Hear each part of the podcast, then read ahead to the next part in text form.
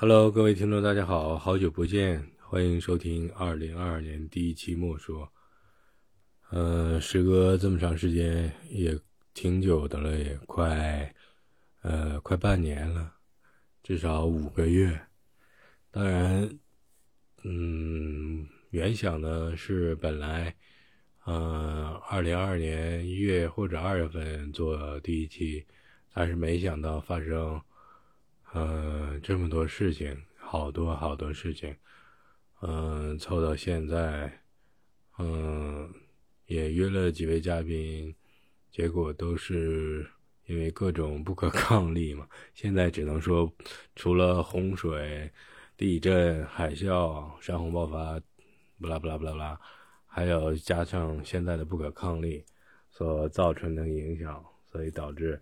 嗯，我们的节目到现在才开始又重新回来。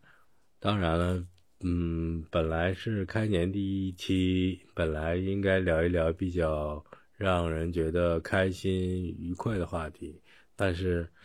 没办法，这个这个话题，这这个点呢，就是社会的问题。我是从二零二一年年尾到二零二一二二年年初时候才关注的。呃，就是那个拐带妇女、儿童，然后卖到偏远地区，在人贩子手里转手，也就倒了好几手，然后卖到那个比较相对来说偏远的山区做呃压寨夫人，这么样一个情况。就是我个人的想法是。都已经二零二二年了，怎么还会有这样的事情发生呢？就是拐带人口，然后贩卖人口。但是最早的，我了解这个状态、这个现状的是最早的张艺谋导演的一个电影，叫《盲山盲井》，这么样一个这样这样一个电影吧。然后反映是偏远地区的一个社会民生。的一个生存的一个状况，但没想到，没办法，没想到，就是到现在仍然有，就是封建社会那种残留的影。但是那个时候关注的是，呃，这位那个女主角啊，当然有感兴趣的朋友可以在网上找一找，是二零零一年年尾到二零二二年年初的一个非常轰动的一个事情。然后这位女性呢，她其实是一个大学生，大学毕业生，然后不知道什么情况下，然后被，呃，骗到一个偏远山区去了，然后一关就是大概十七八年一个状况，然后网上也可以搜到她那个当时年轻时候走失的一个状态，一个嗯齐耳的短发，然后黑，呃黑色的外套，然后白色的一个。呃，到到脖子的这样一个衣服吧，套头衫这个状态，然后到他现在就是整个人脱相了一个状态当然，有的记者也是，呃，通过秘密的采访吧，还是属于这比较冒非常冒险的状态下采访的，就是已经是八个孩子的妈妈了，然后他自己呃所接受的采访。就是神志不是特别清楚，然后当当然没有丧失语言能力啊，基本上一个生存状态就是基本上都是裸体，然后像那个牲畜一样住在草草垛子上，然后吃喝拉撒睡都是在一个封闭狭小的有铁栅栏一个空间里面，然后他自己的回忆说，呃，现在。现在的状况就像是呃畜生一样，除了被强插，然后还有就是生孩子，就基本上，呃，呃八九年的时间，就是维持这样的生存状况。嗯，然后后续的报道是因为呃因为不可抗力的原因嘛，就是把这样的新闻给冲淡了。当然，互联网到底有没有记忆？而感兴趣的人总是会找到一些蛛蛛蛛丝马迹的嘛。如果持续关注的人肯定会关注的。当然，作为我个人来说来说，我还是比较关注这样的一个社会民生的问题的，就是问题的点是后续的有没有有关机构还有有关部门去解救这名妇女，呃，就不得而知了。当然，可能又被各种各种新的新闻所压下去了，可能不太会。呃，有人太去关注这个事情，但是我还是一直在跟进这个事情，所以今天作为第一期来讲，也是希望能够比较有呃同理心的人，或者是比较呃感兴趣这样社会民生的人，继续去关注这个事情，希望能够让这样事情呃得到最后能得到一个解决吧，然后。呃，能够为社会不公平人士做发一点声音吧。呃，这个详细的细节呢是江苏徐州叉叉叉呃地区的。然后这名女子呢，就是是九八年的时候八月份，然后被。呃，算是非法拘禁吧，然后算人身强制的，呃，这种呃关押。现在也不知道是有什么通过什么方式来呃解释这个这个呃行为吧。然后这种拐卖行为，这个现在是不是还存在于社会民生的议题，就不得而知了。嗯，基本上，基本上我们生活在城市里的人不太会发现这种事情啊。只是我所能了解，通过东南亚或者是还有北美、北美洲、拉丁美洲有人口拐卖这个问题。嗯，我个人的经历是早年可能去过东南亚，就是新马泰。还有越南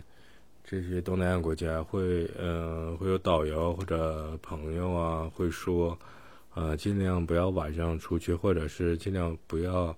呃，自己单独一个人出去，因为早年的时候去这些国家和地区是呃比较年轻，嗯，当然年轻人那个时候都会有比较闯，比较冲动，想往外闯，尝试挑战不可能的这种想法。当然，那个时候可能人家就会隐隐的告诫自己，不要去去喝不该喝的东西啊，或者是接触感觉你感觉不是很良良好的人或者不舒服的人，这样有可能就会被人家绑架或者怎么样。一个是绑票，一个是做人口买卖啊，或者是怎么样。当然，做人口买卖或者。是怎，是器官贩卖啊，这个对于全世界来说是一个很古老的一种，呃，呃，无无成本、白手空手套白狼的这种买买卖吧，嗯，可以，或者是可以这么理解，就是，嗯。人口买卖或者是呃人口交易，这是呃世界性民族的一个比较原始的一个交易活动吧。通过一种空手空手 套白狼的一个方式来做这种那个权钱交易，通过海运呢，或者是空运呢，当然空运现在基本上不太可能。基本上都是海运为主，然后来达到这种那个高回报、高收益的这种，嗯，报酬吧。对，当然，呃，拉丁美洲、南美洲国家这样的事情可能更更猖獗一些吧，因为作为呃器官交易或者怎么怎么样，就是它还是。嗯，高产阶级有的人生病啊，或者是做需要做器官移植啊，或者是器官买卖啊，或者怎么样的，它总是需要一个相对廉价或者是呃 black market 的这样的一个地下的形式，呃，来达成一个交易。但是回看到我们国家这个状况下，有点让人觉得不可思议。当然，你说存不存在气差买卖，当然也有可能会有。但是作为呃，就是明目张胆的，就是呃人口买卖，或者是做为了繁育下一代来做这种，像那个早期的盲井里边的电影，盲山盲井里面的电影说所。诠释的这个状态下，就有点，嗯，让人有点接受不了。当然，最初拍那个电影的时候，有剧组内部人说，可能他们去了个比较偏远的地区做做那个素采风，做素材做那个取材，然后就晚上就被不小心的就堵在堵在那个村子里边，不让跑，不让走。然后就是相应他们 他们所要报道或者所做的片子里边真实发生的事情就发生在在他们身边，然后这个是有点让人恐怖的。当然，这个是人蛇交易或者是做这种器官买卖的东西，跟呃这次关注的这个新闻焦点还不太能够搭得上边儿，但是嗯。我个人会持续关注的，然后也希望，呃，对这类问题表，嗯，表示关注、关切的人，也希望能够找到有关部门或者相应的人，嗯，呃，人或者机构吧，能够让这件事情进一步发酵。希望这个问题能够解决，也希望能够顺利解救这名呃妇女。当然，回看，就是我们国家发展这么多年，当然有些事情已经可能逐渐消失了。当然，有些事情，嗯，可能在某些程度上它还是隐隐的存在。但是，作为我们来说，呃，作为个体来说，或者是，嗯，比较光明的大多数来说，还是要小心，或者是，嗯，保护好自己，尽量不要去。呃，那些比较因为一时的冲动啊，或者是要冒险呢，或者怎么样尝试去探索另一个自己不太有认知的一些区域或者地区或者是国度的话，还是要给自己多留个心眼儿，或者多保护好自己，这样以以以防呃被不法分子或者是。有其他企图的人所那个控制，当然，作为嗯我们来说，作为本台来说，我们的节目来说，也目前来说也只能做到这样了。对，尽量做一个良性的宣导给大家。包括最近又出现一个唐山的打人事件，当然，是不是继续深查下去，还是怎么样？就不得而知了。虽然有很多，呃，受害的群众做举报，还有实名举报来认证这个事情，但是有关部门怎么处理就不清楚了。本次的没说就暂时先告一段落了，嗯，因为其他的事情也不太好说什么，因为整个的大的环境和不可抗力。造成很多的状况，嗯嗯，大家的当然心情也不是会很美好，也也不会很美丽，当然各种的压力或者是负面情绪也都会比较多，当然也希望大家能够尽量去调整，在嗯，在整个大的状态下，能够尽量的保持一个平静祥和的状态。嗯，能够我继续往前走，呃，可能会挣扎一点，可能会痛苦一点，但是也希望大家尽量保持自我的本真，继续往前走。谢谢大家，拜拜，咱们下期再见。